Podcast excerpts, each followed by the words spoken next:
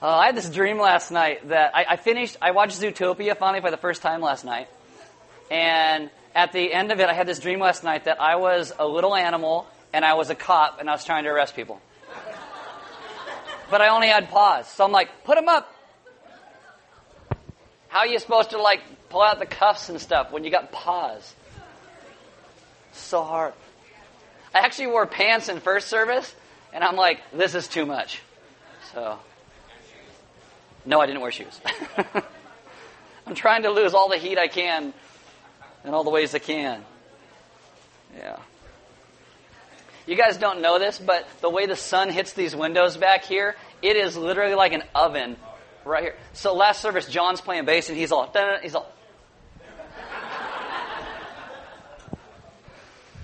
It's great. It's great. Uh, I have two announcements to tell you about to begin with. Uh, the first one is just for your information.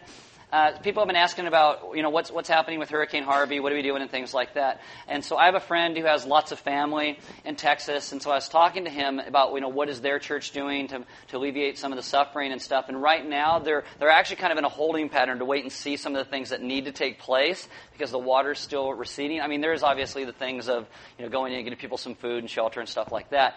Uh, and so what he said is one of the best things to do right now is actually work with Samaritan's Purse. Uh, you, if you give to them, they're going in and getting people food and lodging, making some things some things taken care of. So he goes, that's the best place. And he says, and Samaritan's Purse actually works with his parents' church, which is there. And, and he said, so they actually work through them. If you are somebody who is like really like, but I need to go there and I want to help, I could probably also get you set up uh, to get you a room to stay while you're there helping out. Part of the issue is that most of the refineries for fuel are in Houston and they've all been shut down. And so a lot of people can get into the flooded areas, but there's no gasoline to fill up their cars to get back out because Texas is ginormous. So that, that's kind of some of the issues they're running into right now. So maybe uh, keep in prayer you know, how, how to help and reach these people. And then if you want a good organization to give to, uh, give to Samaritan's Purse as they go in and help. So does that, does that help? Okay, yeah, and so and we're still trying to see on the backside, you know, what can we do in the end to actually make a greater impact. So there's that. Uh, second thing is, if you haven't heard, we are doing a work day today. Yes, we want to see how many of you will pass out. Uh, so we have we have a certain number of projects uh, to do, and right after this service, if you would like to hop in your car, drive over. There's right here on on the communion tables. There's a little thing gives you the address right here, and then gives you a list of things to do. We're also asking you guys to bring. Uh, like some desserts to share because we're gonna we're gonna make the totally healthy meal for you of hot dogs. Help you keep going, right? And uh, if you would bring some drinks, and maybe if you want to sit down, not in the dirt, lawn chair, something like that. So there's a couple uh, canopies. If you want to be in a canopy, you can do that too. But that's right after uh, the service. To uh, right this morning, each service, we're just encouraging them to go over and start working. I am really hoping by the time third service is over and I actually get there, it's all done. I'd be like, praise the Lord. God is good. but I know that's not going to be the case, so I will get there and have to work. So used to. I've got I've got work boots and pants. I'm going to put back on as I go over there to work. So uh, it's right in east. So right after the service, you can head over there and work. And I think that's what I got. If you are new, welcome to Element. There are Bibles in the back. Uh, if you don't own one, you can have one. If you forgot one, you can use one. There are sermon notes on the communion tables throughout the room. They look like this. On the inside, you'll get some notes that go deeper into what we're talking about, as well as some questions to ask one another to go deeper into what we're talking about as well. If you have a smartphone, you can download an app. It is called YouVersion. You click on More and then Events in YouVersion. Will come up by GPS in your smartphone. You'll get sermon notes, verses, questions, announcements, all that goes along with today's message. My name is Aaron. I'm one of the pastors here. I'm really hoping the video is going to shoot from here up today because I got these white things, which are going to throw off the white contrast. I don't know the. Why don't you stand with me reading God's word? We'll go in here. Uh, this is Genesis chapter 32, verse 28. And it says, Your name shall no longer be called Jacob, but Israel, for you have striven with God and with men and have prevailed. Let's pray.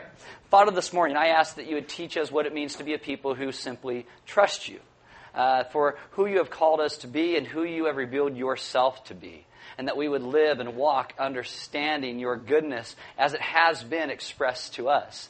And we would put our great hope in who you are, and that we would live out in this world in a way that people would know your goodness, uh, even in the midst of 100 degree heat. Amen. Have a seat. So this is our second week of our new shorter series on the book of Ruth. Uh, I call it a short series. For us, that's 13 weeks.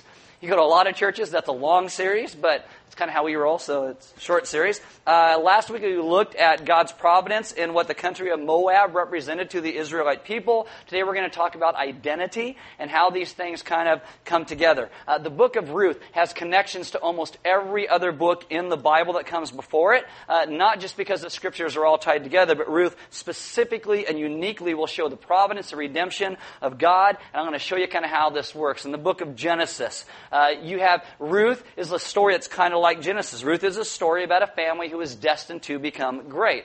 Genesis will follow a guy and his family from Abraham to Isaac to Jacob who becomes who becomes Israel from the first verse we read today, to Israel's 12 sons. When God shows up, he calls Abraham to a journey. Leave the pagan place where you are, follow me to where I will lead you. A lot of the same words that are used for Abraham leaving this place will also be used of Ruth leaving the place of the Moabites. It is seen by many Hebrew scholars as a way for Ruth to right some of the, of the wrongs that preceded it. The Jewish Publication Society's commentary actually says to redeem the things that went awry in Genesis. And the book of Leviticus, which I know you all read in your spare time for fun, Okay? Uh, Ruth lives out many of the prescriptions in the book of Leviticus, especially the idea of how to treat strangers and foreigners in your midst. Ruth will devote herself to her mother-in-law while her mother-in-law is in the country of Moab. And then later, a guy named Boaz will devote himself to Ruth while Ruth is in a foreign country called Israel. You get to the book of Deuteronomy, another book I know you all read for fun. Uh, in this book, it tells you how to love strangers in your midst, which I think is something we could all learn from today. But in this, you'll also see laws that are prescribed, and Ruth and Boaz have to navigate this to bring Ruth into community, and they also have to navigate some other laws in order to get married. Then you get to like the book of Judges. The book of Judges is right before the book of Ruth. You see everybody doing their own thing, and this kind of leads into the book of Ruth, because Ruth starts off with everybody doing their own thing and how God is going to bring something good again through it. Right after the book of Ruth, you get to 1st and 2nd Samuel. In 1st and 2nd Samuel, it's this idea of how God moves forward to get to this place of King David becoming king over Israel. Ruth is the precursor to that that leads into it. You even have, have another book. It's called Esther. And Esther is, is another woman in the Bible that a book of the Bible is named after. There's only two women in, in the whole Bible that book's named after them. It's Ruth and Esther. Both have female heroines, but they're completely opposite from each other. Like Ruth is poor but mature. She's from a foreign country. She will marry an Israelite. She will have a child that will eventually lead to Israel's future king. On the other hand, Esther, she is a young Jewish virgin girl who marries a foreign king in a foreign land, and if she ever has children, we don't even know because we do not have them listed. But they relate because they show the range of these women's lives. So open your Bibles to Ruth chapter 1. I want you to understand at the outset how connected Ruth is to the rest of the scriptures. There are some people who think it sits out on its own, alone. It does not. It comes in the midst of this entire story. It's deeply connected. And this is important so we can understand identity and providence and redemption and what God will continue to do as He writes our story in His greater story. Uh, you see where Ruth starts and then where she becomes. So we're going to go Ruth 1, 1 through 5 today. We're going to read it, then we'll talk about it. Ruth 1, 1. In the days when the judges ruled, there was a famine in the land, and a man of Bethlehem in Judah went to sojourn in the country of Moab, he and his wife and his two sons. The name of the man was Elimelech, and the name of his wife Naomi, and the name of his sons were Mahlon and Chilion. They were Ephrathites from Bethlehem in Judah. They went into the country of, into the country of Moab and remained there. But Elimelech, the husband of Naomi, died, and she was left with her two sons. These took Moabite wives. The name of the one was Orpah, and the name of the other was Ruth. They lived there about ten years, and Mahlon and Chilion died, so that the woman was left without her two sons and her husband. So the first five verses, you see a lot of sadness there, but there's actually a lot more that's taking place that we don't really see because we're not from this Jewish culture. So let me break this down a little bit so you can understand identity and then we'll go somewhere with it. So the first thing you see is this thing called Bethlehem. It says there was a famine in the land and a man of Bethlehem. Almost every time famine is specifically mentioned in the scriptures, it's this idea of it's referencing judgment from God. Uh, Ruth, again, starts at the end of Judges where everybody is doing their own thing. So it kind of looks like this is a judgment. A famine coming this way had that idea. So the story starts in Bethlehem. And I told you last week that Bethlehem means house of bread. House of bread. That's its name. Its identity was in its abundance. And so in the house of bread, there is no bread. It's like irony. It's like living in Napa and there's no wine, or living at the North Pole and there's no ice, or living in Russia and there's no vodka, right? That's the subtle irony of the name. In the house of bread, they are starving to death because there is no bread. God has withheld his provision. And it lets you know that bread ultimately does not come from the store or Weber's or Oroweat or Costco. It comes from the hand of God. Then you get to Elimelech. The name of the man was Elimelech. So you have this guy. He makes a decision that he is going to leave the house of bread because of the famine, and he's going to go to a place called Moab. And this is where you see that the famine might be a judgment from God because Moab is only about 50 miles away from Bethlehem. So the famine is either very localized or it's not as bad as Elimelech thinks it is and he just lives his life in fear. There's actually a lot of speculation on that. He's like a lot of people today who look around and like, oh my goodness, I've messed up my house or my yard or my city or my state, and then they look for somewhere else to move, not realizing it's the sin in their own life who has messed up all of these things. And they want to go somewhere else, but they go somewhere else and they just take their sin along with them because they haven't learned from their mistakes. I have a friend who lives in Texas, not the one I was talking about earlier, and he's not in the middle of all this stuff, but, but he hates it when Californians move to Texas. He's like, California, you guys are so crazy. You guys make all these dumb laws, and it's like ruining your economy, and then you ruin your economy, and then you want to move to Texas because we have jobs, and we got cheap houses, and you move here, and you're messing up my state. He's like, stop moving to Texas. And I said, you must welcome the foreigners in your midst and he's not very happy about that. But Moab is a place where God's people were not meant to dwell. And we talked about this last week. Moab is a tribe and a group of people who were, came about because of incest. But that whole idea of those weird sexual things have never left them. That they're still involved in that. They're an immoral people. And they don't worship God, they worship false gods. So Elimelech moves his family to a place where there are no believers, not to be a missionary, but to participate in the culture in a way that wasn't salt and light, that he wasn't going to be a witness of who God is. And he goes there not just to do that, but to take from them what he could. Sounds a lot like people today. Now, Elimelech, his name that his parents gave him, his identity, his name means, My God is King. My God is King. And it starts off in the book of Ruth to let you know that this is what people were supposed to do, but it's not how people were actually living.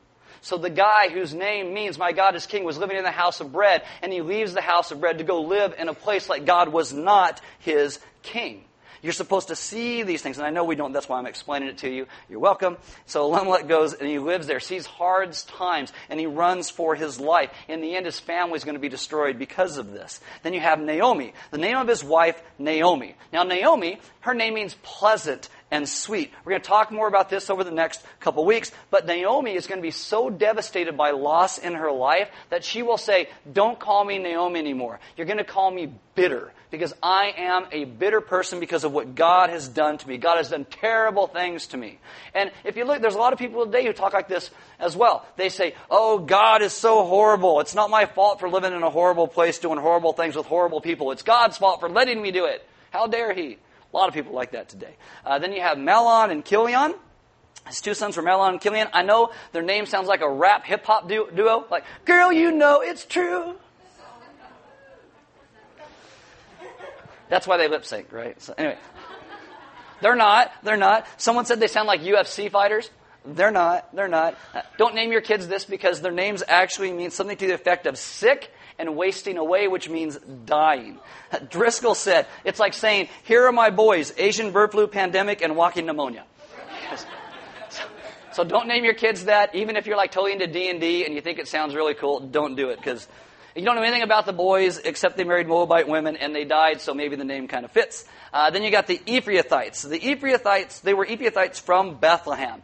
Now, now Ephrathite, this is the original name for the city of Bethlehem. It comes from this guy named Ephraim, who is one of Joseph's sons, who we talked about last week. Uh, he becomes one of the 12 tribes of Israel. Joseph has two sons, Ephraim and Manasseh. And at the end of Jacob's life, the guy who will become Israel, he are these little boys' grandfather. And he will show up and he will put his hands on these boys to bless them, to call them into who they were meant to be. But what he does in doing it is he switches the older for the younger. He makes this choice that the, that the younger is going to get the firstborn blessing. And this happens a lot in the scriptures that you see how God chooses to do things that we would never do. And Jacob does the same thing because he's learned from God. And so in Genesis 48 20, it says, So he blessed them that day, saying, By you, Israel, will pronounce blessing, saying, God make you as Ephraim and Manasseh.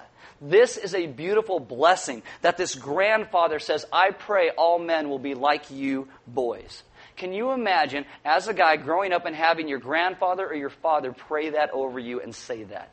That is huge. I think men were built for respect and dignity, and we need to learn how to give one another that. It says, Thus he put Ephraim before Manasseh. And Ephraim goes on to become one of the most powerful tribes in the country of Israel.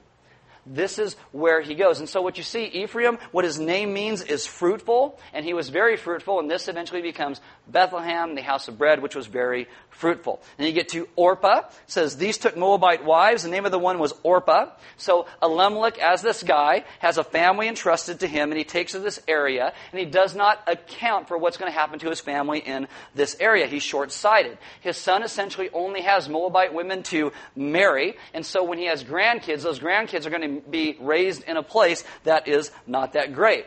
And so when the text says they took Moabite wives, the original readers that hadn't known the story, they would be saddened by this. They'd be shocked by it. Eventually, the dad dies. The kids don't go home. They stay there. These girls are from a culture and they worship a god called Chemosh. Uh, Chemosh, as I said, has weird sexual practices, but they also involve child sacrifice in this.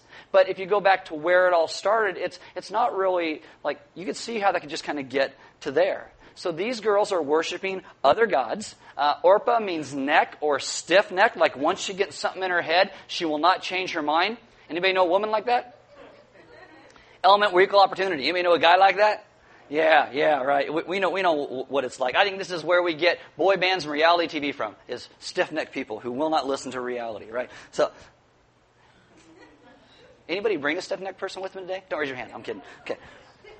Then you have Ruth. Okay, Ruth. And the name of the, I didn't even make an Oprah joke. You're welcome. And Ruth. And, and the name of the other was Ruth. So you finally get to the girl that the book is actually named after, Ruth, a Moabite. Starts off worshiping false gods, but will eventually come and worship the one true God. This again is why they see her a lot like Abraham. And we're going to spend a lot of time over the next couple months talking about Ruth, but suffice to say her name means seeing, like she was a sight to see. Some people say, oh, Ruth, Ruth was, was homely. I don't know how you know that, but the scriptures kind of show that she was quite beautiful because she has seen that has roots in friendship, so her character was probably really good as well because those two things go together. Most scholars believe she got the name Ruth as a child because she was cute and had a great disposition.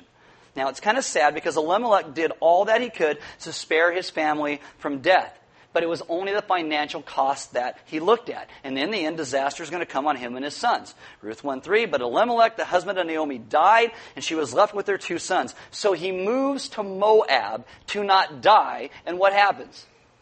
He dies. He dies. We don't know how. We don't know if it was God's judgment or a curse. Uh, did he cross the freeway and not look both ways and got run over by a camel? We don't know what happened.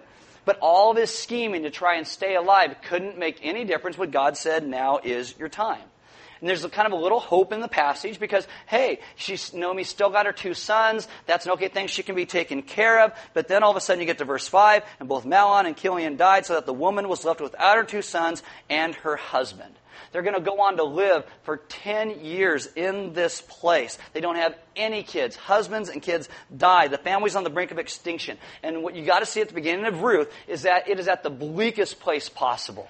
It is the worst thing that you can imagine. Naomi buries her husband and her two sons before she ever even has grandchildren. That's how the text starts. And so a lot of people think that this is actually a story about Naomi and not really so much about Ruth because the story will actually start and end with Naomi. You'll come back to her in the end, so you get her entire story in this. And there's a degree of pain in the story. I think that's really true of people's lives today. But eventually, good does come back to Naomi. But it's not until she gets into a place of utter despair that probably make most of us want to shy away from her. She becomes that woman that you'd walk up to and you would say, "Hey, good morning," and her response would be, "What's good about it?" Like, know anybody like that? Don't point them out. Okay, don't point them out. But as nice as I can say it, this is what happens when you find your identity in your circumstance. When you find your identity in the things that happen around you. And Ruth is a story about how God is going to change everything through His providence and redemption to restore things to His glory and our joy. The end of the book, as I said, we'll see Naomi return to joy. But the beginning of it is very brutal and it's very hard to look at. You will see Naomi come to the place where she will live in her name again. But right now, she is trying to write her own story and try and say who she herself is rather than who God says that she is. Now, I want to connect this with, with you, but because you kind of see this throughout the scriptures, that God is constantly changing us from who we are from the inside out. You will have the murderous uh, Jew Saul become the Apostle Paul. You will have the loudmouth fisherman Simon become the apostle Peter. You have Abram becomes Abraham. The truth is that God can always remake us and rename us. Our, our vision should be on who God is calling us to be in that identity and not upon the circumstances that are always around us. The whole idea of being remade and renamed is at the heart of God's redemption plan. It's at the heart of Israel's story. So what I want you guys to do is open your Bibles to Genesis chapter 32. And I'm going to remind you of something we talked about, I don't know, five, six years ago at this point. But I want to start here because if I, if I did the whole thing in Ruth right here, you get the whole book. And I got like 12 more weeks to go. So I'm going to go here and kind of bring it together this way so you got it from, from the front side of it.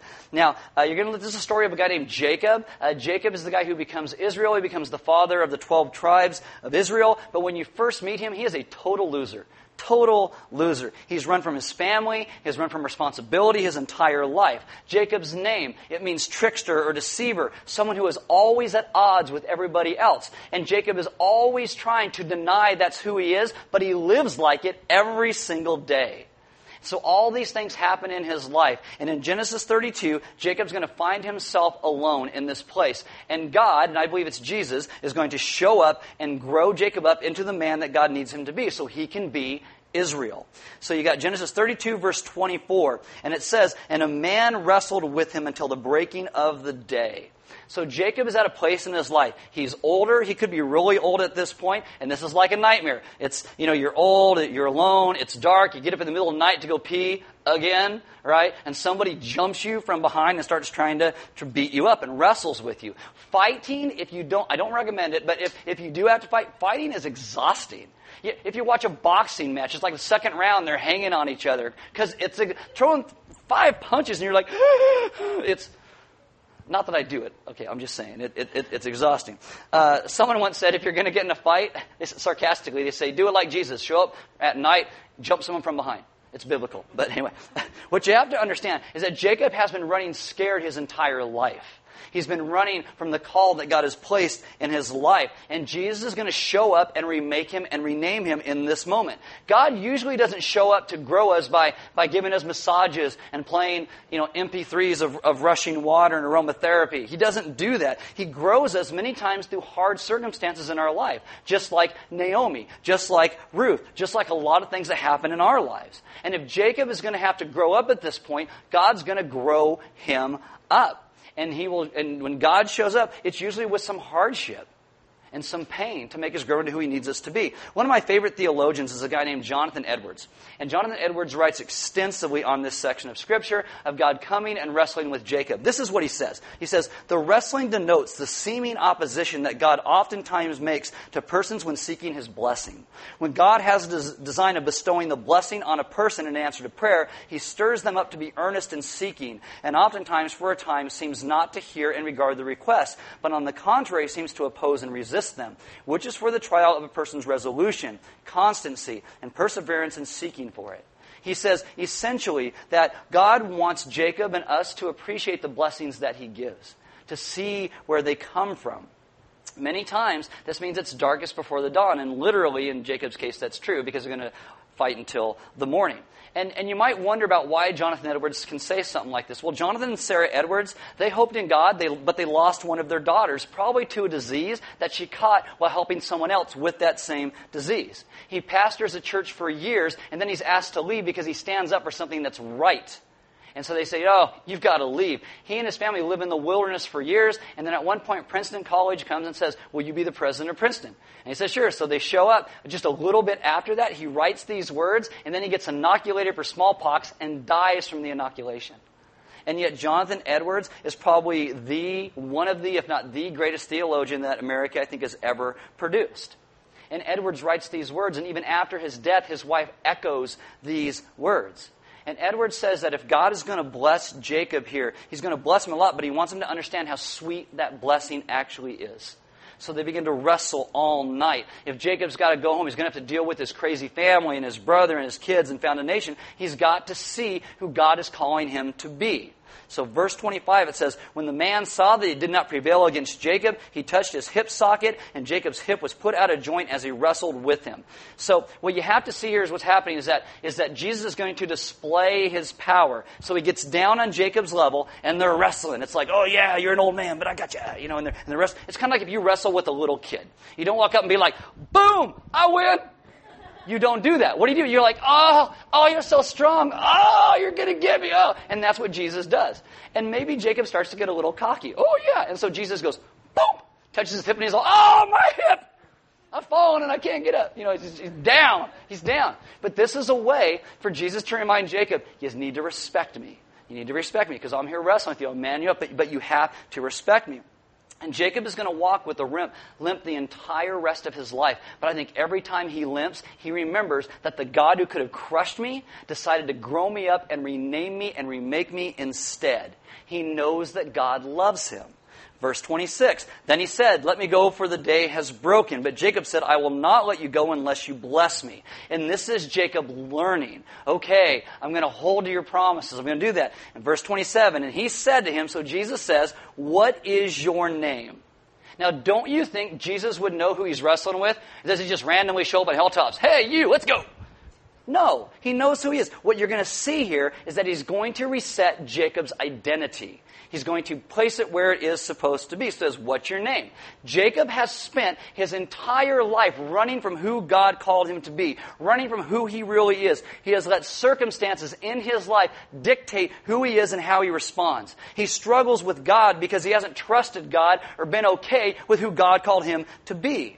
And his running has affected every relationship in his life every relationship. And as long as Jacob is not trusting God for who he made him to be, he is envying everyone else. He sees what everyone else does and listens to everyone else, and he doesn't ever settle for who God made him to be. So what does he say? What's your name? And he said, Jacob. This is the first time, and Jacob has been here for chapters at this point. This is the first time in Jacob's story that he is really honest about his name and who he is. He doesn't lie, he tells the truth, he owns up to it. And what's kind of funny is as soon as he does, God changes his name. yeah, great, now I'm changing your name. It, it's great, it's great. But God finally is going to lead him into the life that he wants him to have because Jacob starts to be honest. Then he said, Your name shall no longer be called Jacob, but Israel, for you have striven with God and with men and have prevailed. Up until this point in the scriptures, God is known as the God of Abraham and the God of Isaac. He is not the God of Jacob yet. He's not one of the patriarchs. So Jacob has not stepped into his calling. And as soon as this happens, God becomes the God of Abraham, Isaac, and Jacob.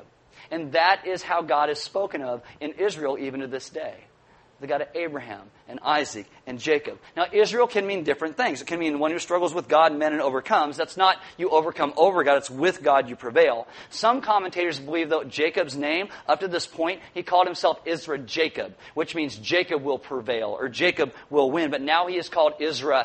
El, El being one of the names for God, that God prevails. God, God is my king, like Elimelech. God is my king. And from this time forward, the word Israel appears in the scriptures 1,800 times plus. Plus, either in regard to the man or in regard into the country. And that tells you that God is faithful. God used every circumstance in Jacob's life to conform him to the person of dignity and purpose that he needed to be. And this is what the book of Ruth will show you. This is the same thing that God does to Naomi, to Ruth. This is what God does with you and me. That He grows us into the people that we were meant to be. The heart of the gospel of Jesus Christ is that everything that comes to us either comes from the hand of God or is passed through His hand. And many times, instead of running from or shying away from or figuring a way out of hardship, we should ask God, How can I know you better through this? What are you trying to teach me in the midst of these things? And today, I don't know what you've gone through in your life. I don't know what you are going through. I don't know what you have let define you and determine who you are. I don't know what name you take upon yourself and tell yourself in the wee hours of the night when no one's listening. And I don't know what happens to you, but I want to tell you God wants to redefine you as His child. You trust Him, and your life is found in Him. He says, You are my child. That is who you are. He wants you to understand that your identity is first to be found in what He says about you. Not what other people say about you, and not what you say about you, but what He says about you. That's where identity comes from. In Ruth, you have all these identities. They're all swirling around. And God is going to reshape and remake and bring redemption through His providence to bring about exactly what He wants to see. So you have to ask yourself, what is your identity based in? Because if it's not in being a child of God, if it's not in Jesus, you're going to be thrown for a loop anytime something comes up that you don't like or don't understand. Or, I got a million different examples, but I can't say them. you have to ask when circumstances come your way that make you want to react negatively, why? Why is that happening? What are you letting determine your identity? And then take a step back and remember who God calls you to be his child, his chosen one, his loved one. Just like Jacob lays his hand and he chooses the younger instead of the older for that firstborn blessing, you gotta understand God has chosen you. And he has loved you, and he's called you into his family. And we have to stop letting circumstances dictate our reaction to everything around us. We have to understand that he is the one who determines who we are. So we trust him for that. And we walk into the life he is calling us into, remembering that we are his children. This is one of the reasons we go to communion every single week. It reminds us of his body that was broken for us. That's why you break that cracker. You dip it in the wine or the grape juice. It reminds of his blood that was shed for you and me. So he brings us back into family again. We are remade and remade and renewed and brought in again to his family. Because God is simply that good. He takes all that we are and, we make, and remakes us into who we need to be. And we need to trust him for that process. Uh, the band's going to come up. As they do, I'm going to invite you guys to take communion. There'll be some deacons in the back. And if you guys need prayer, maybe today you're struggling with your identity. Maybe you're struggling with your circumstance. And it's dictating who you are and how you respond to everybody around you. You know, maybe, I don't know, I was, I was hanging out with, with a bunch of kids yesterday, not in a creepy way, um, hanging with a bunch of kids yesterday. And everyone's, kids are so honest with some of the things that they say. And it, it's like, that looks stupid. It's like, well, this is my face. I can't do anything about it. but, but, and, and, and honestly, sometimes we say things like that. People say things that to us from, from other people, and, and we take it on ourselves and we let that redefine who we are. Oh, I, you know, my face looks stupid. And, and you walk around. We cannot let everything else determine our identity and who we are, especially little kids. We can't let that happen. We have to allow God to determine who we are. And who does He say that we are? We are His children. We were his children. And if somebody at your workplace doesn't like you, well, be nicer, one, but that doesn't determine who you are. What determines who you are is who God says that you are. This is what we must remember and understand. God determines our identity. He is the one who remakes and renames us. God knows our name. He knows who He called us to be. So we must live like that. And if you need prayer for something like that, they would love to pray with you. There's offering boxes in the sidewall in the back. Uh, we give because God gave so much to us, giving is part of our worship. We did not put food in the back this week because we want you to go work. Finish it before I get there, in the name of the Lord. Uh, Amen. Right? Uh, but, but we'd encourage you to go hang out over there. And this week, you know, hopefully spend some time with some other people and ask some questions. Ask what determines your identity? What, what things throw you for a loop when certain things are said or not said? I know I, I, have a lot of friends who, at different times in their life, Facebook determines a lot of how they feel about a lot of stuff. It's like everybody's having fun but me. I got to tell you guys, nobody puts the miserable times in their life on Facebook. My life sucks. Click Facebook. And if you do, those are the people you hide because you don't want to read it, right? It's like, ah, my life's always so much fun. Why isn't my life so much fun? Like, oh, their life is so much fun. Their life isn't so much fun. They look at your post and think the same thing about you. It's, it's crazy. We have got to stop letting circumstances dictate who we are and let Jesus dictate who we are. His children. That's who he calls us to be. So why don't we trust him above everything else, especially messed up people around us, because everybody's jacked up. So maybe get into conversations this week and start to talk about it. You know, what circumstances do you let define you? What things do you, do you let overtake who God calls you to be? And then maybe pray for one another to come back to the understanding of who Jesus is first. Let's pray. Father, this morning, I ask that you would remind us that you are a God who has rescued us, that you have sought us, that you have called us, that you have blessed us, and that you know us by name that you know us so well that you even know the amount of hairs on our head or lack thereof, depending on who it is. And yet you step in and you call us your children. And you bring us back again, and that's not to make us be focused upon ourselves. It makes us to be focused upon you and your goodness. Father, help us to understand what you have done so our eyes stop looking at ourselves and they become fixed upon the author and perfecter of our faith, which is you. Teach us to be a people who trust you for what you have said and what you have done, and to live out this life in front of everyone so everyone would know the security that is real will be something that we begin to feel and live out. That our God has rescued and saved and will never let us go. So teach us to live in the hope of that calling. That the Lord of all the earth knows our names and has called us to himself. Have us live in that great blessing. We ask this in your Son's good name. Amen.